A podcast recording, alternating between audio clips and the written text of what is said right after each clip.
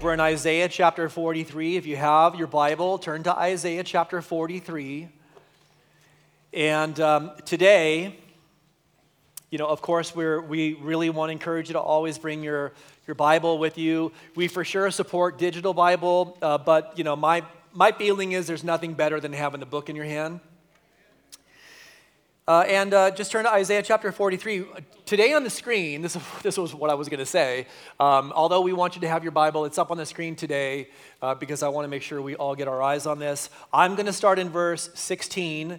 And so let me pray for us and we'll read the scripture. And Heavenly Father, thank you.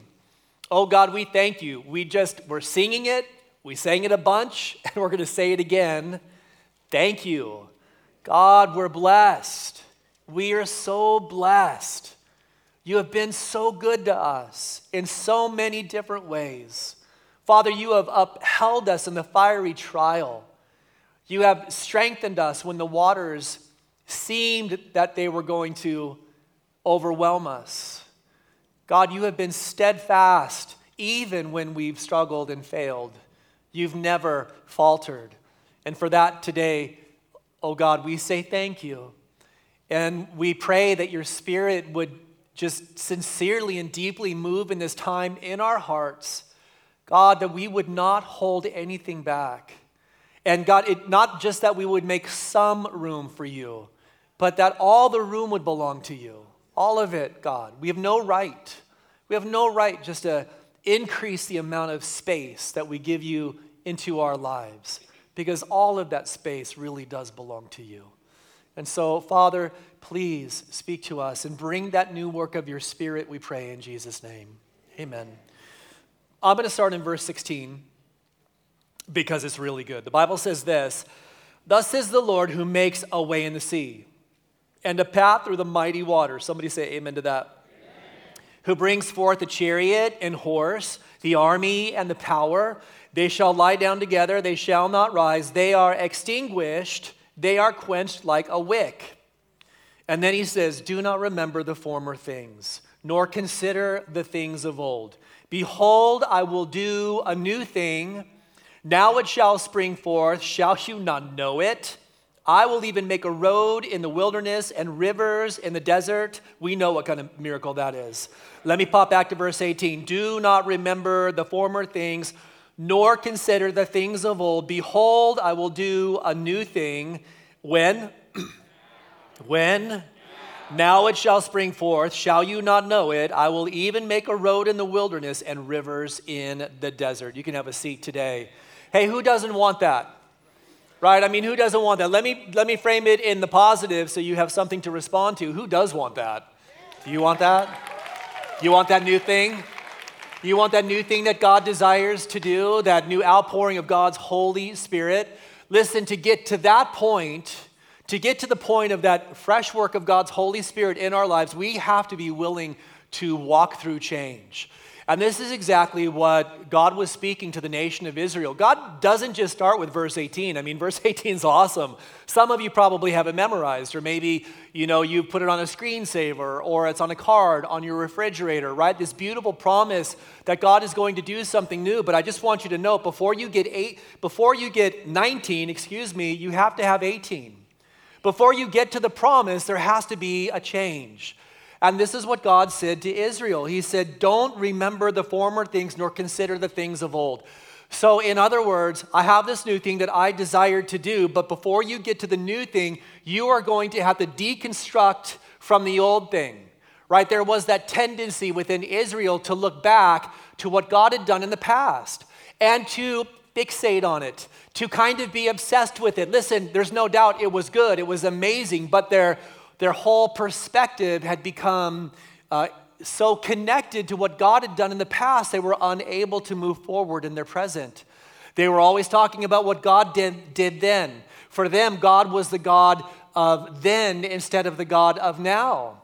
And it wasn't just what God had done then, it was how He did it. Well, that's what God did then, and these are the methods that He used.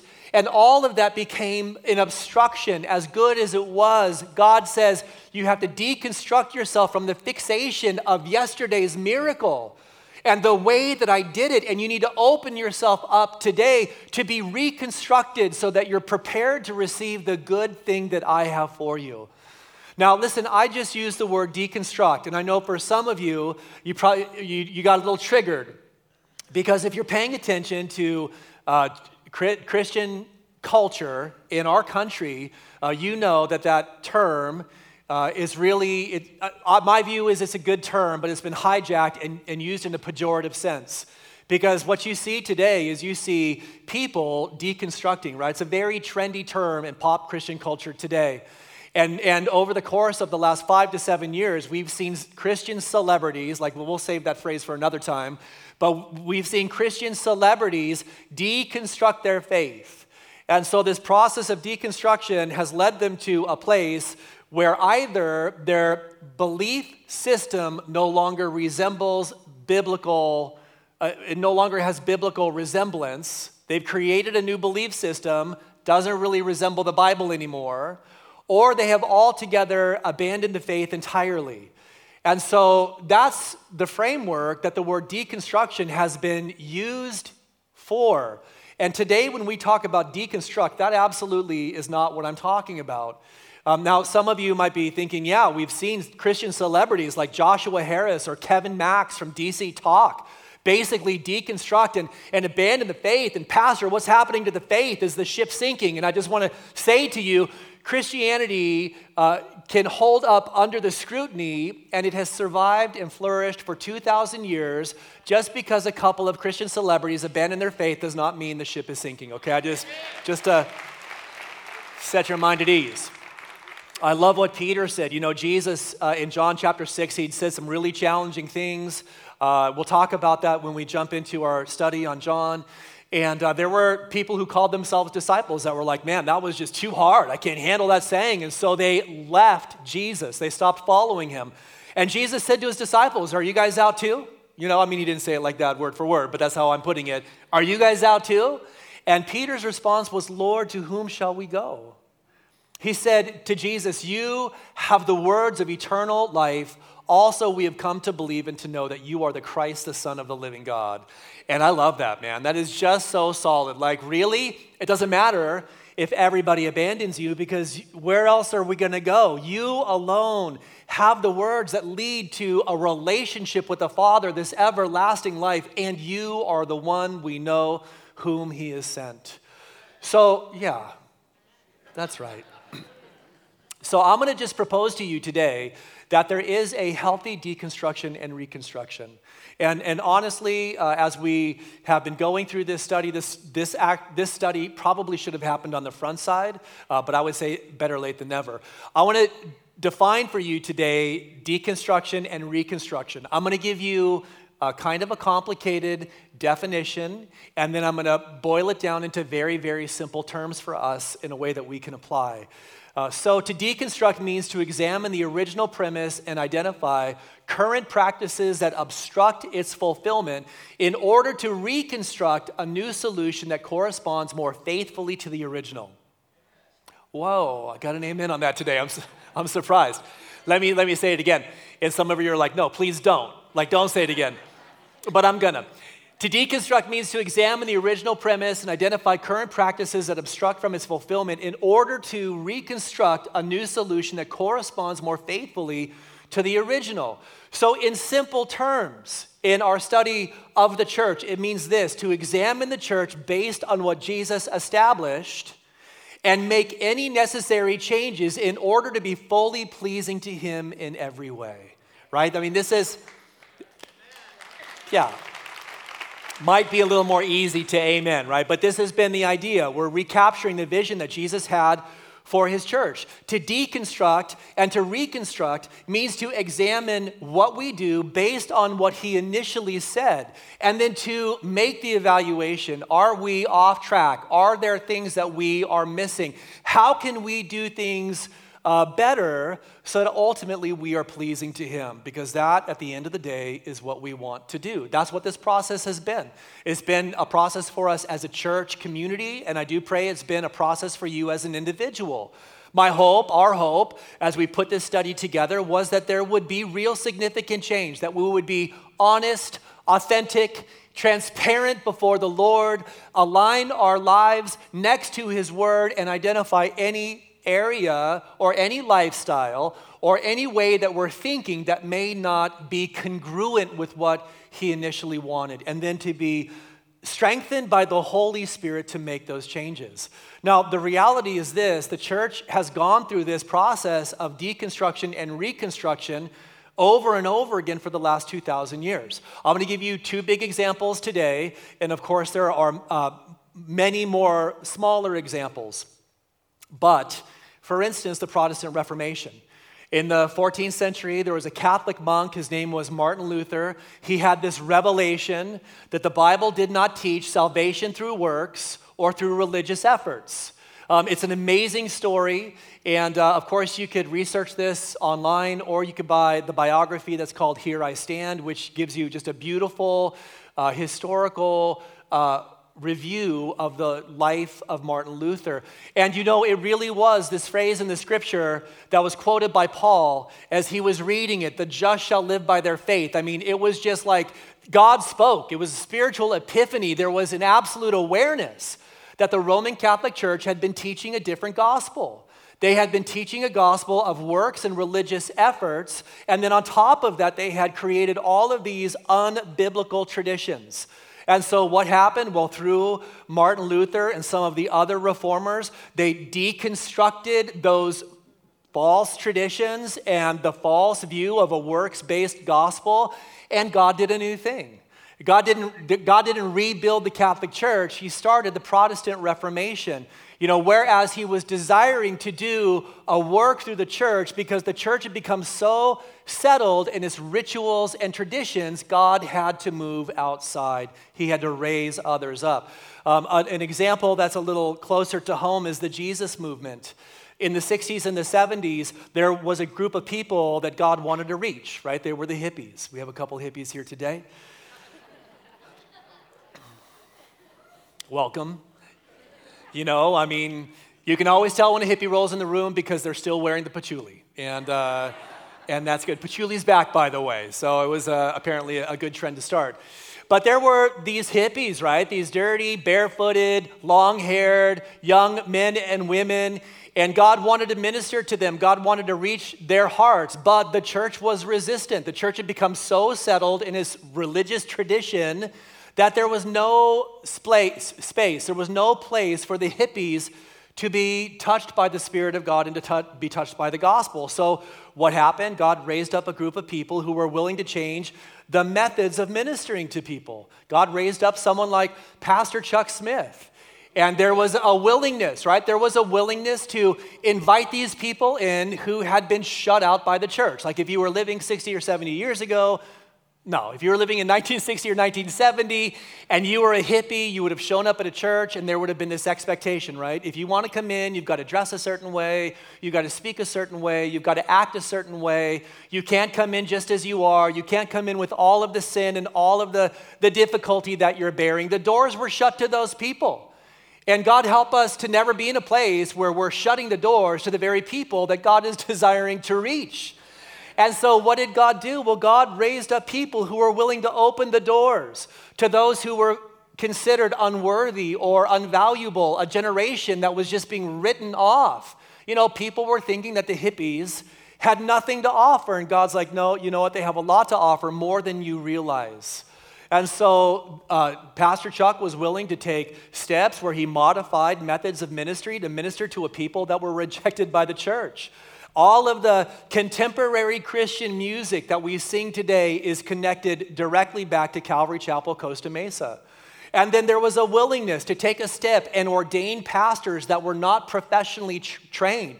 Like this was anathema for the church 50 years ago. Like you would never ordain someone who was not uh, trained in seminary. This is not an anti seminary statement, but it was an either or proposition. And what did what did Pastor Chuck do? Well, he started giving people opportunities that weren't trained professionally in seminaries, people like Greg Laurie and Raul Ries and Mike MacIntosh, and the list goes on, right? And we see from that because he was willing to deconstruct those traditions that were hindering the Spirit of God from moving, God was able to do that new work, that fresh work. Now, while Pastor Chuck did that, he was also attacked by the religious establishment as a revolutionary. Like we look back on that time with rose colored lenses and we think, man, everyone, everyone embraced that, right? And the answer is no. Not everybody did embrace that. The religious superstructure at the time resisted those things that were being done through Chuck, through Chuck and other leaders. And, and they were branded as revolutionary, they were branded as unbiblical. And you know, the same thing could be said for Martin Luther. He was ultimately excommunicated from the Roman Catholic Church. And I just think, man, why are people so unreceptive to good change? How, because that's a really that's a really sad situation. To be in a place where you call yourself a follower of Jesus Christ and for him to want to do a new thing, but, but to be in a place where you are not only resistant to the new thing that he desires to do, but you also miss it. How many people missed out on that new work of God's Spirit in the 60s and the 70s because they were so obsessed with particular religious traditions? Why is that? Now, if I, if I just said to you, hey, what do you guys think are the top three reasons why people are so unreceptive to good change? Um, I'm not going to do that right now, but I think most of you would say, well, number one is fear. I mean, number one is fear. People have this false idea that change isn't good. Now, I just want to say this from my perspective, okay? Because you, I know you know this about me. I love change. I'm one of those people that loves change. And God bless you. I know like you're pro- some of you are probably tired of it, uh, but I really I do love change. Some of us we just don't like change. Some of us are we're super resistant to change. And sometimes that resistance is because we're just afraid. We have this false idea that change in and of itself is not a good thing. The good thing is just staying right where you're at, staying faithful to the thing that's been established. And any deviation or departure from that just by nature is not good. Some of us fear that if we do acknowledge that something needs to be changed, it implies that there's something wrong with us. So it's like, hey, you know what? We have this we have this inclination, we have this idea that this change might be good, but we're so concerned about our reputation. We're so concerned about how people are going to perceive us. We don't want to be in a place where we, hey, we're going to embrace that because when we embrace that with one, one hand, on the other hand, we're saying, you know what, we've, we've, we've not necessarily been in the right place. I think that this happens pretty regularly on Sunday morning. You know, on Sunday mornings, we go through the scriptures and we give an opportunity to apply the Word of God to ourselves at the end of each teaching. And sometimes, with the opportunity for the seeker to be saved, there is also the opportunity for the saved to be renewed, right? I mean, God is speaking, God is convicting, and you know, He's hitting your heart, and you're like, man, that's me, man, that's me. And, and you know there needs to be change, and then there's the invitation that's given. And in your heart, you're sitting in that seat and you're like, God, I know you're, you're calling me to stand up and you're calling me to come forward. But if I do, everyone's going to know that there's something that's not right in my life.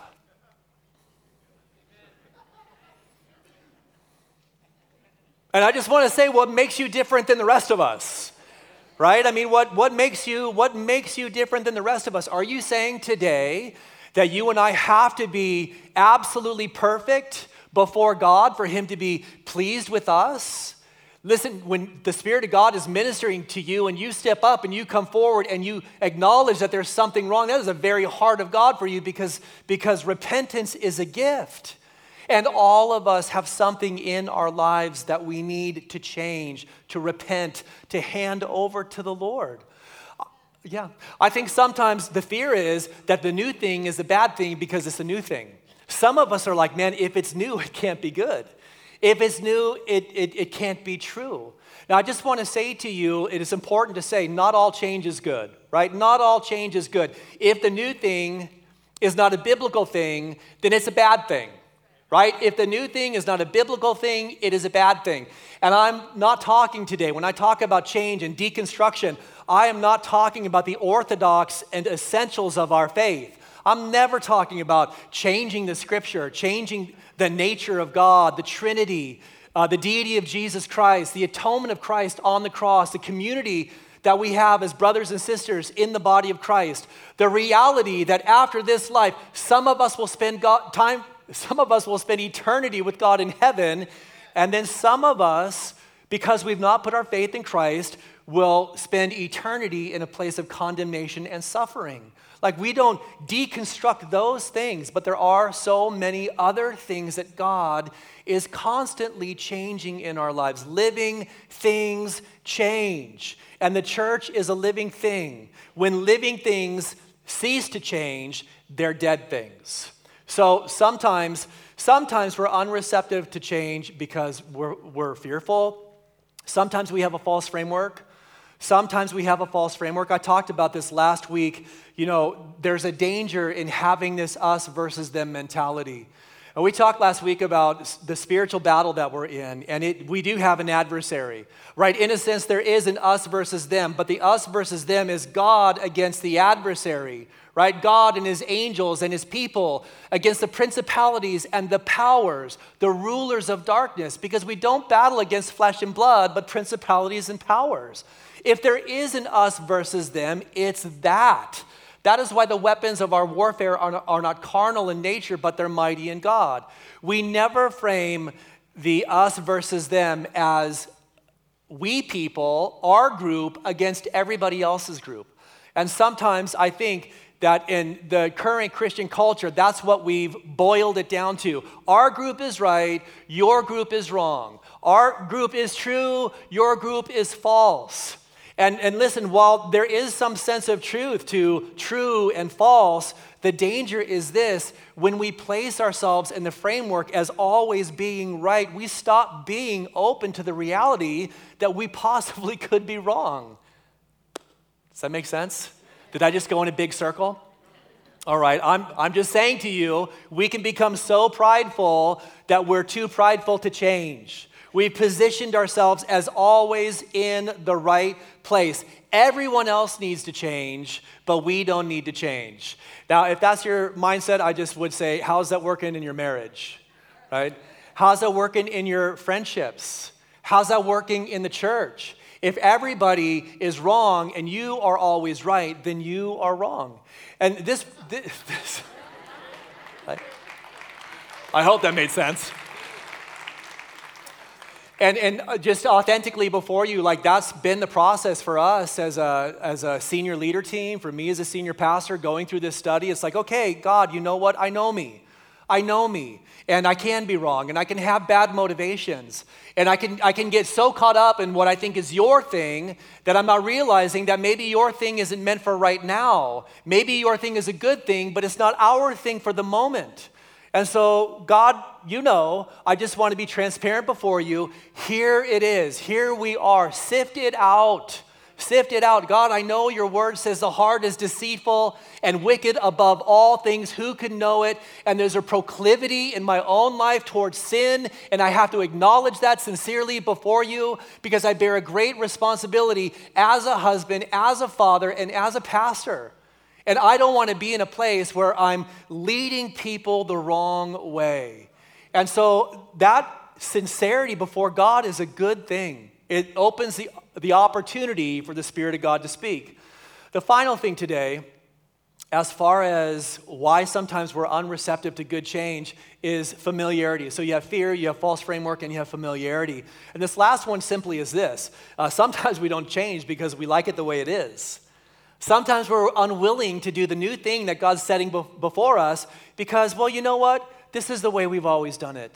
This is the way we've always done it. We planted a church, uh, Rachel and um, our kids did years ago in New England. And, and this was a common saying in New England. Like you would want to do something new to reach the community. And, and you know, the, that the old stodgy New Englander would come along and just say, well, I don't know why we would do it. We've never done it that way. We've always done it like this. And, you know, that's a really difficult thing to lead people through.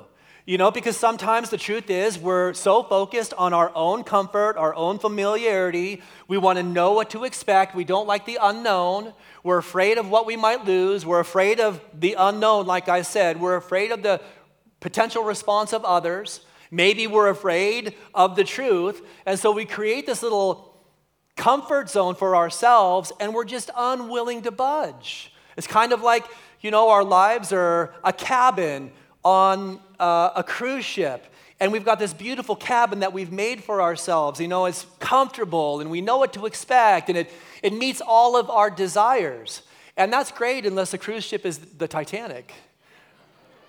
I mean, you can be comfortable, but if you're comfortable on your way to hell, that is not a good thing. So, listen, I think fear, I think false framework, I think familiarity, um, all of this, all of those things can hold us back from making changes that God desires to make in our life. I think the process is important because it clarifies our mission. It clarifies our mission. We should be always asking, as Christians and as a church, what am I doing this for and why am I doing this? What am I doing this for and why am I doing this? I think asking these questions signifies an honest reappraisal, critically evaluating the various elements of your faith rather than settling for an unreflective approach to God. Let me just say that again. I think those questions what am I doing this for? Why am I doing it this way?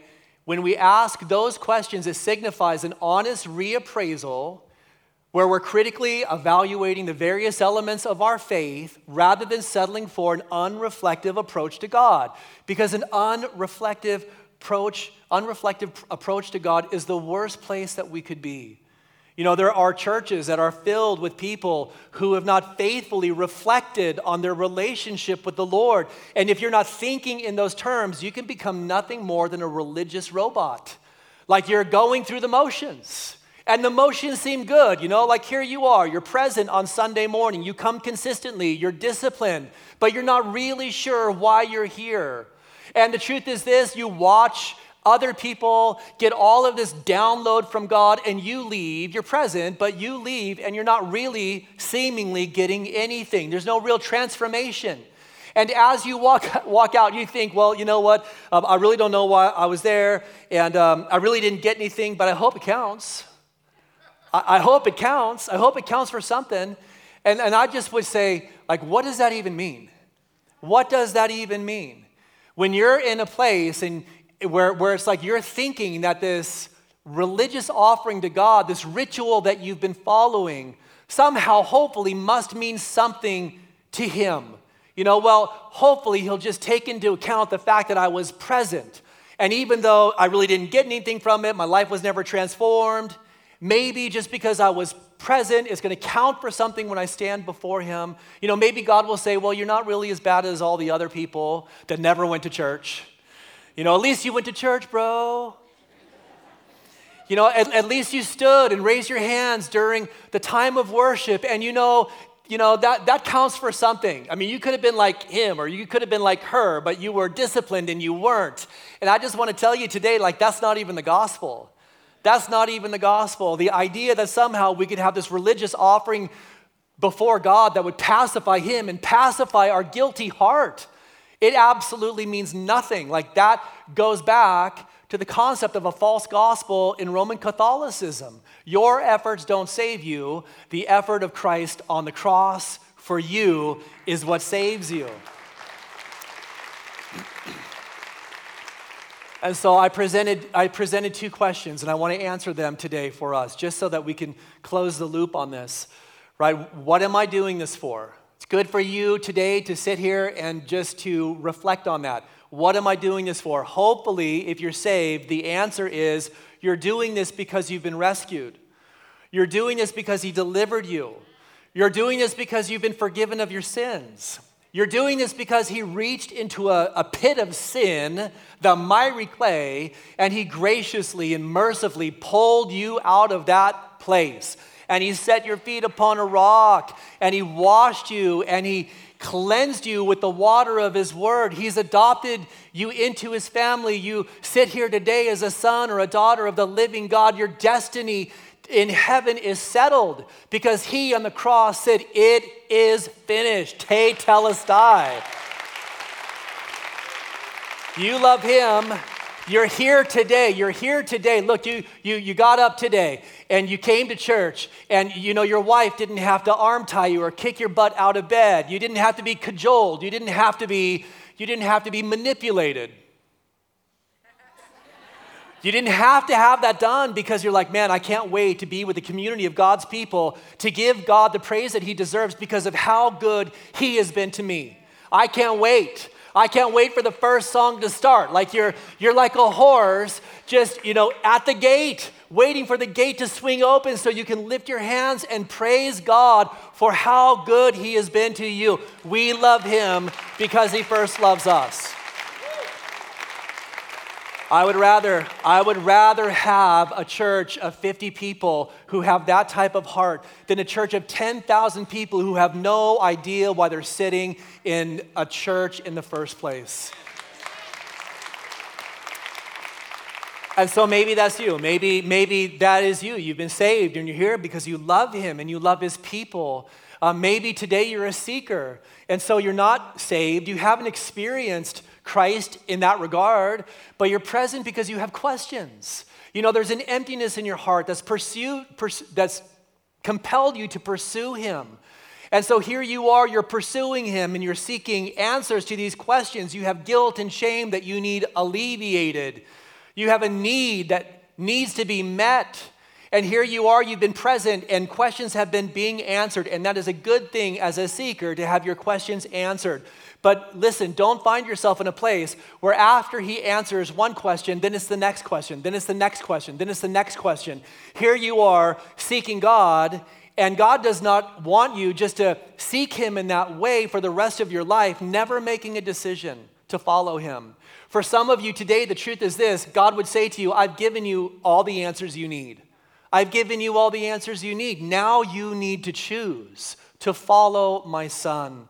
And so I believe we're here because of those two reasons. Why do we do things the way that we do? Well, we follow the prescription of Scripture. I mean, we follow as closely as we can what the Bible has laid out. We are a Bible based biblical church that b- believes in the authority and the inspiration of the Word of God.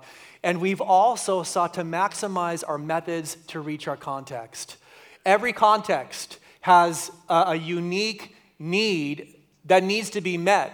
There needs to be the willingness of the leadership in any given local context to be led by the Spirit of God so that the church is reaching the community by building bridges, not walls. All right? So the process is important, it clarifies our mission. As we do that, step by step, this keeps us prepared to receive the next new work that God has for us through His Holy Spirit. So, as we're willing to uh, be receptive to good change, as we are making sure we're clarifying our mission, now our hearts are ready to receive the new thing that God desires to do. I was thinking about this uh, this week, and, and I was thinking about the way that Jesus healed blind people. You know, as you read the scriptures, some of you uh, students of the Bible know Jesus never really healed blind people the same way twice, right? I mean, he always was doing it a different way.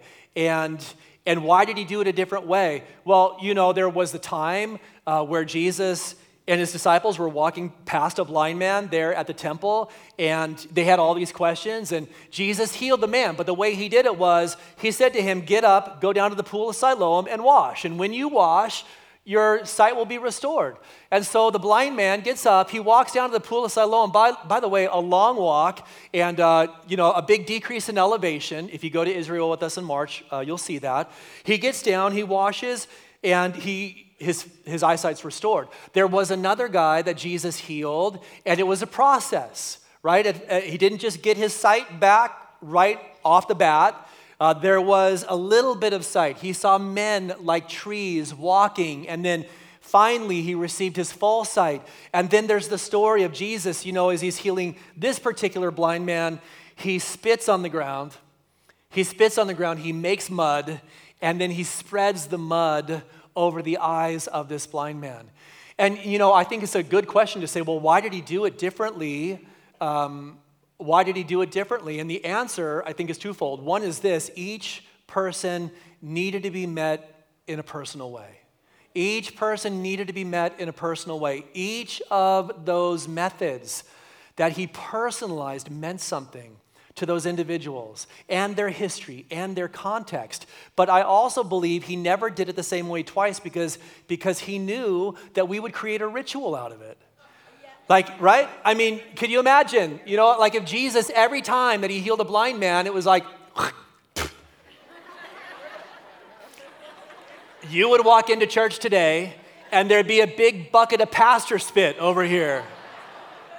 And then there would be a pile of dirt.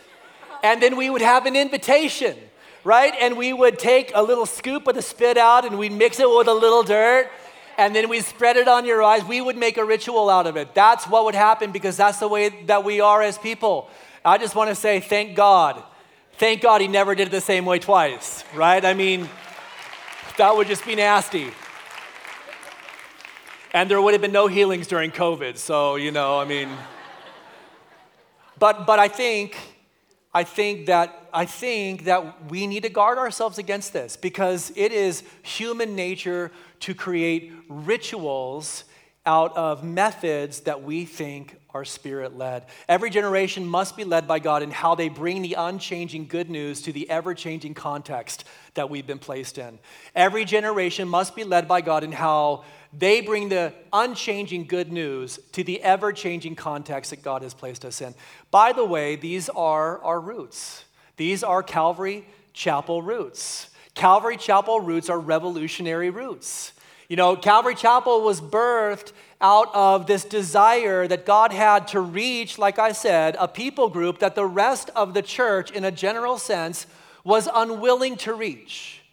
And I was uh, just recently listening to Pastor Chuck talk about this uh, uh, uh in a commentary. It was commentary on Mark chapter 2. We're going through Mark on Thursday nights. And so, you know, I listen to Pastor Chuck from time to time, and it's just so good. It's so rooted in the scripture. And I was listening to his commentary on Mark chapter 2, where he was talking about old wineskins and the new work of God's Spirit. And of course, you know, he's, he's just reiterating this uh, beautiful parable that Jesus gives about how God is always desiring to do a new thing. But the new thing can't be contained by an old thing. So if you're living in Jesus' time, you, you get this with this parable of new wineskin having to be poured, excuse me, new wine having to be poured into a new wineskin because new wine ferments. And when new wine ferments, it um, emits carbon dioxide. And so when you take new wine, you have to put it in something, uh, a container that's flexible, a container that's not rigid, a container that is, has the capacity to change. And so all of that new wine had to go into the new wineskin because the new wineskin was flexible. It wasn't rigid, it wasn't uh, restrictive. If you did put it into an old wineskin, an old, um, brittle, uh, settled in its way, settled in its shape wineskin, as you put the new wine in and it begins to ferment, ultimately the wineskin breaks. And so Jesus is simply saying this the old methods cannot contain the new thing. And Pastor Chuck, as he's as he's uh, expositing this, he relates it to what God did in the 60s and the 70s and how they learned that principle real time, that God had to circumvent the religious system at the time so he could do the new thing that he desired to do. And I want to give you a quote from Pastor Chuck. This is a, a verbatim quote.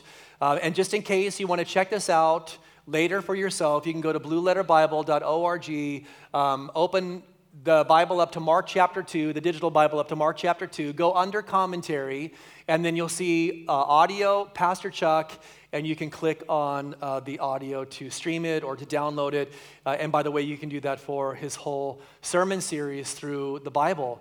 But he said this He said, religious systems get so set that to restore them is next to impossible.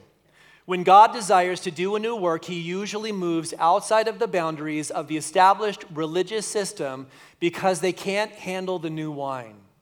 God wanted to save a bunch of hippies and old systems couldn't handle long haired, barefooted kids. So God raised up a new work. This is where my prayer is God, keep us flexible. I don't want to get into a rut, a pattern, or a routine. That we would say, this is the way we've done it, or this is the way Chuck did it. I really don't want that. I want to stay flexible to move as God's Spirit moves. Blessed are the flexible, for they shall not be broken.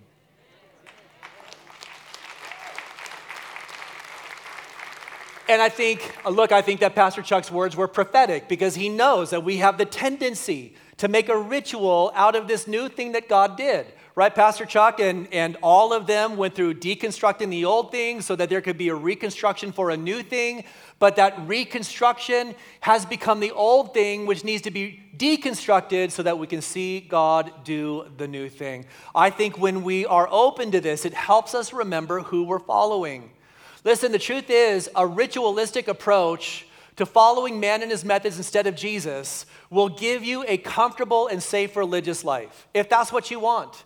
You can have this ritualistic approach to following man and his methods instead of Jesus, and you can have for yourself a comfortable and safe religious life, something that the original disciples never had. Something that they never had. Jesus didn't die to make your life safe, he died to make your life saved. Jesus didn't die to make your life safe, he died to make your life saved. In fact, he said this if anyone desires to come after me, let him deny himself and take up his cross and follow me. For whoever desires to save his life will lose it, but whoever loses his life for my sake will find it. Look, you read the scriptures for yourself.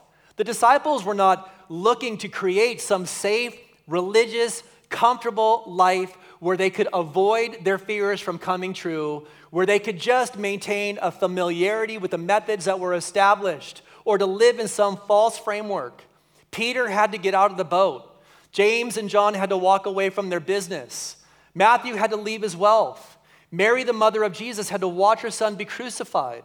Paul and Barnabas had to set out into the unknown to plant churches. The apostles had to die as martyrs. Nicodemus had to suffer loss of prestige as he took the body of Christ down from the cross. Lazarus had to die twice. John the Baptist had to reframe his messianic expectations. I'm just saying to you today the safe box that you put Jesus in is going to be the very thing that keeps you from the new work that he desires to do in your life. You can't put him in a box. We were singing this today that we want to make room for him. But the truth is, we don't just give him more space, all the space is supposed to belong to him. We are supposed to follow him with reckless abandonment. We are called as disciples to lay our whole lives down and to save nothing for ourselves, but to live for his glory, coming to him with open hands and with an open heart. I just want to close today with um, a quote from one of my favorite books is The Chronicles of Narnia. You're like, wow, you're a really a real intellectual, Derek. Yeah, no, I love this book. It's really good. And you know, C.S. Lewis was an intellectual, and he created this. Um, he created this fictional story that really was reflective of uh, biblical truth. And you guys know the story, right? Lucy, she's the first one to discover this this new world, and as she's discovering this new world, she meets Tumnus, she meets Mr. and Mrs. Beaver, and they tell her about Aslan, who is this lion. He is the king of Narnia.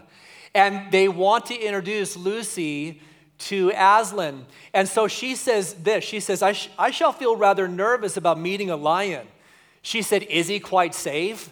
And Mr. Beaver, he says this, safe question mark. Who said anything about safe? Of course, he isn't safe, but he is good. He is the king. He is the king. Listen, take your whole life and place it in the safe hands of Jesus. Be willing to let him lead you wherever he desires. And when you're willing to do that, you will experience the new thing that God has for you. Let's pray together. Father, thank you, God, for your word today and your word for us as a church, and God, your word for us as individuals, God, for our relationships, God, for our relationship with you. And the truth is, we need your help. God, we can be so, so confused. We can confuse ourselves. We can reduce our relationship with you to comfortable religious traditions. That is never what you intended. And we can take this community of believers and shape it into something that the current culture says is successful, we can be totally off the mark. And we're just coming with open hearts today and open hands, and we're saying, Have your way. Have your way. God, have your way in our lives. If there are ways of thinking or ways of living or behaviors or expectations that we've created that just are not even prayed for or not even in alignment with what your known will is, show us today. Help us not to be held back by fear. Help us not to be resistant because we're prideful. Help us to not worship our worldliness like the rich young ruler did. Help us, us, help us not to worship that. Help us to worship you. Today is, we're just in this moment of prayer. First of all, it's this if, if you're a Christian today, you're a follower of Christ, you know, you've believed in the gospel, and you do have a relationship with God, but you know you've limited, you have limited Him. You have given Him as much space as you've wanted to, but it's not been, it's not been everything.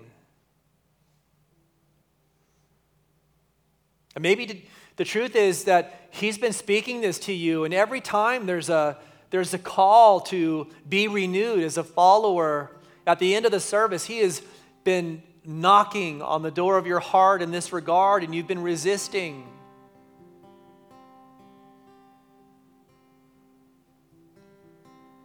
Maybe there really are areas that need to be changed. Some of them, some of them are bad, they need to be repented of. Today, if this is you, if God is speaking to you this morning, He is holding out to you this this new work of His Spirit. You don't have to be afraid of God's will for your life and His plan for your life. And so, as a Christian today, if you want to avail yourself to God that He might make those changes so you can get to the new thing, would you raise your hand this morning? I want to pray for you. God bless you, all of you over here on my right and here in the center, and in the back on my left, and over here on my left in the back, young man right here on my left. God bless you. I see your hand in the back as well. Just stretch your hand up high. Thank you. God sees you today. You can put your hands down. Maybe, maybe you've been a seeker. Maybe you've, you've been coming consistently and and we thank God that you're here and you've been, you have questions that have needed to be answered. Uh, the most important one is how can you have a relationship with God, a living relationship with God where your life is influenced by heaven? And the answer is by putting your trust and faith in Jesus. That is the answer, and that is where it all begins. And all of those other questions will be answered down the road. But, but today, God says this to you He says, You need to choose today. That question's been answered, and so you need to choose this day whom you are going to follow. And God calls you to Himself. He calls you to come just as you are. He calls you just like he called the hippies in the 60s and the, in the 70s with all of the stuff and all of the baggage and all of the dysfunction and chaos. Listen, he loves you. And, and he is prepared today to embrace you just as you are as you put your faith in his son, who is the rescuer of your soul. And so today, seeker, if this is you, I want to pray for you. Would you raise your hand? You just need to put your faith in Jesus Christ once and for all. God bless you here in the front. Thank you for raising your hand. And here in the center, I see your hand. Anybody else? You raise your hand up high. Maybe the truth is that you've substituted a gospel of works for a gospel of faith. You've been performing, and your performance isn't going to do it His will. Anybody else, raise your hand. I see your hand. And I see your hand. And I see your hand. Thank you.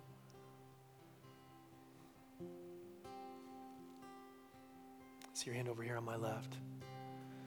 You can put your hands down. And Father, thank you, God, for these today. We're just so grateful for the moving of your Spirit right here and right now.